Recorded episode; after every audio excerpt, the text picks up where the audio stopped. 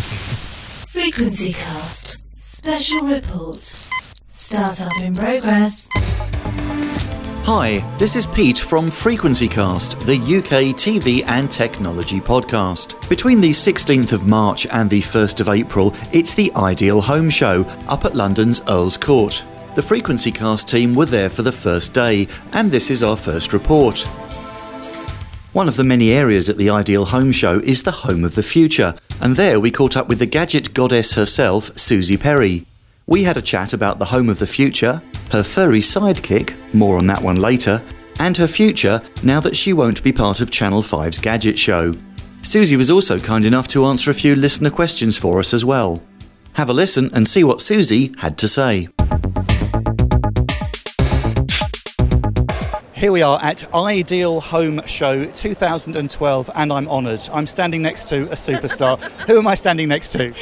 Well, not me. I'm Suzi Perry, uh, ambassador of the ideal home of the future and all the gadgets here, of course. Ambassador, that sounds very glamorous. I know, it's, we should be walking around with trays of little chocolates, shouldn't we, really? And the ambassador's reception.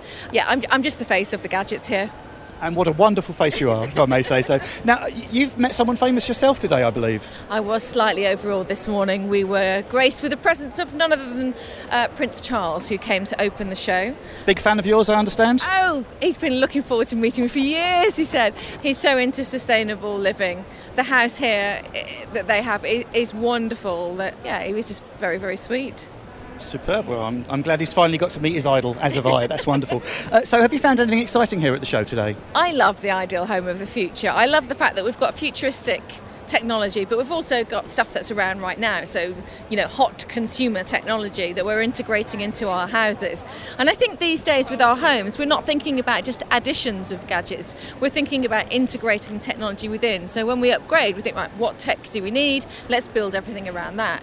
And and that is perfect. And we've yeah, we've got some cracking stuff from electric cars to transport pods for relaxation. It's all very exciting. Absolutely. Zero gravity massage we found earlier. That's very exciting. Uh, so, the, the ideal gadget of the future for you, what would you like to see in, I don't know, 20 or so years from now? Um, it would be very nice to have a house that cleaned itself, but I don't think you can beat a human cleaner, can you really? Absolutely, I guess not. You've got those little robot things, but they're no good, are they? They, they're okay in certain situations, but they don't do the whole job, do they? True enough. Okay, one really cliched question that I'm sure you're asked all the time. The one gadget you couldn't live without.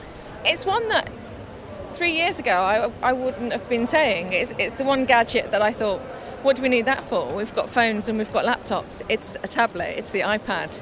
It's the one thing I always have in my bag, take it everywhere, and I think it's the world of apps really that, that keeps it, you know, at the forefront of its market that it actually created, I guess. Absolutely, that makes sense. Have you caressed an iPad 3 yet? I might have done, yes. I have. I, I do a lot of watching films and TVs with my travel, so the retina display is fantastic. You do get a really, really good picture.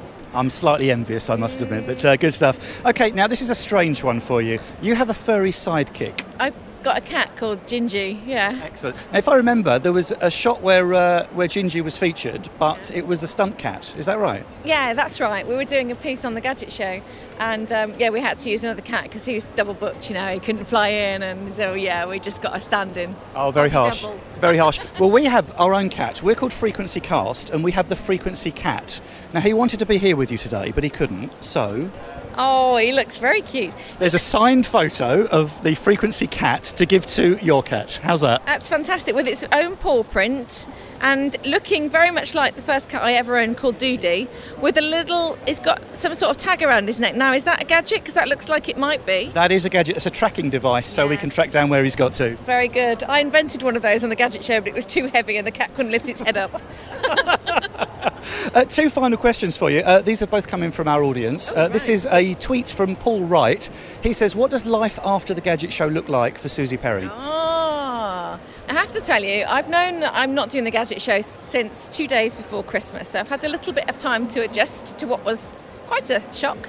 So it's held an awful lot. I've actually never been busier with work. So it's quite interesting that I've had the chance to do lots of different things that I would never have had the time to do. Things like Let's Dance for Sport Relief, um, presenting a BAFTA tonight at the Gaming Awards, so loads of, you know, different unusual stuff. I mean, I haven't made any long-term decisions. Long-term decisions take a long time by definition of what they are. Um, if you're looking at a new show, it will generally take about 12 months from concept to getting it on screen. So I'm not looking at doing anything particularly regularly until probably the end of the year, beginning of next year. But I'm loving the chance to do lots of different things and panel shows and all that sort of stuff. So lots of fun right now. Superb. Well, it's been lovely speaking to you. Enjoy your time dashing around the show before your next half a dozen engagements. It's been lovely to talk to you as always. Thank you. Very nice to speak to you. And thank you to your listeners for the tweets and the questions. Thanks very much to Suzi for having a chat with us. For more information on the Ideal Home Show and some more audio from the event, go to frequencycast.co.uk forward slash IHS.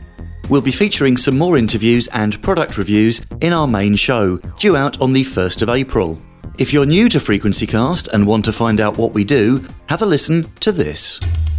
What have you got there? Ah, this is the latest bit of kit. Usually, the station uh, ham radio is operated by those uh, astronauts who stay on station several months at a time. Have the top up TV anytime box. We are absolutely disgusted with the service.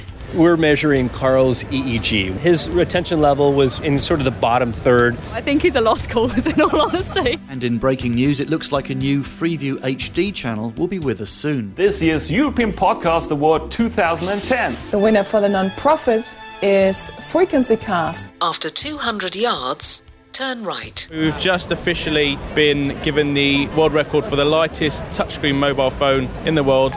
I can send a text to Frequency Cast for you. That's true, I can now control my TV from my iPhone. Now, it's a darkened room you live in, isn't it, normally? Stay up to date with the latest TV and tech news with our free radio shows. To listen to our shows online, download the shows as a podcast or add the shows to iTunes. Go to www.frequencycast.co.uk. Frequency Cast. Special report. Shutdown complete.